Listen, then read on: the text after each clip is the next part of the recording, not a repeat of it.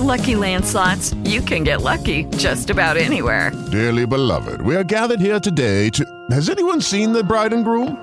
Sorry, sorry, we're here. We were getting lucky in the limo and we lost track of time. No, Lucky Land Casino, with cash prizes that add up quicker than a guest registry.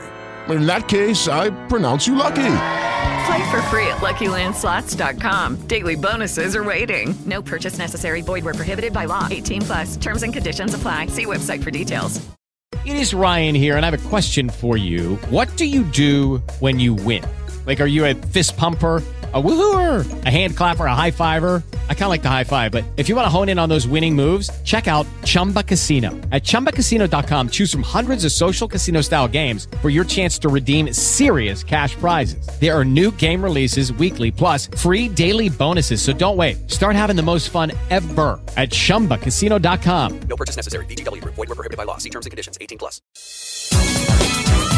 Empreendedores, com Fernando Dolabella.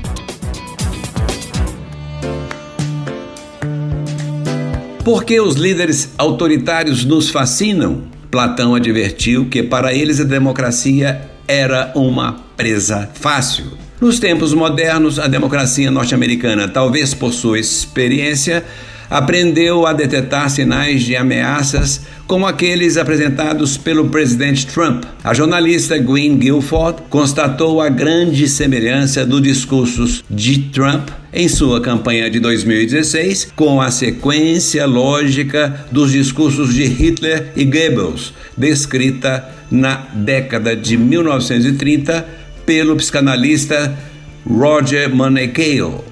Ela argumenta que, se compreendermos a atração exercida pelos desvarios autoritários, poderemos evitar o abismo. Segundo Kyle, o discurso nazista era habilmente estruturado. Começava por criar uma sensação de desamparo ao descrever sadicamente as mazelas e o sofrimento do povo alemão. Era necessário mostrar o veneno que precisava ser aniquilado incutir o medo e desenvolver a autopiedade.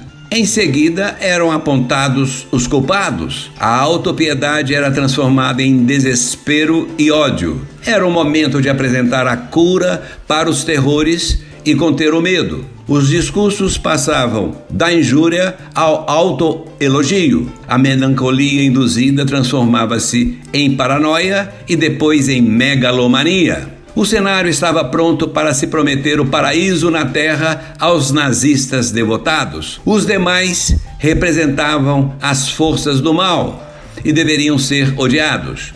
Por fim, a propaganda autoritária fazia um apelo à unidade, criando um sentimento de mútua proteção. A estratégia é tão simples que pode ser replicada facilmente pelos parvos que hoje assumem o poder. Até mais e um abraço do Fernando Dolabella.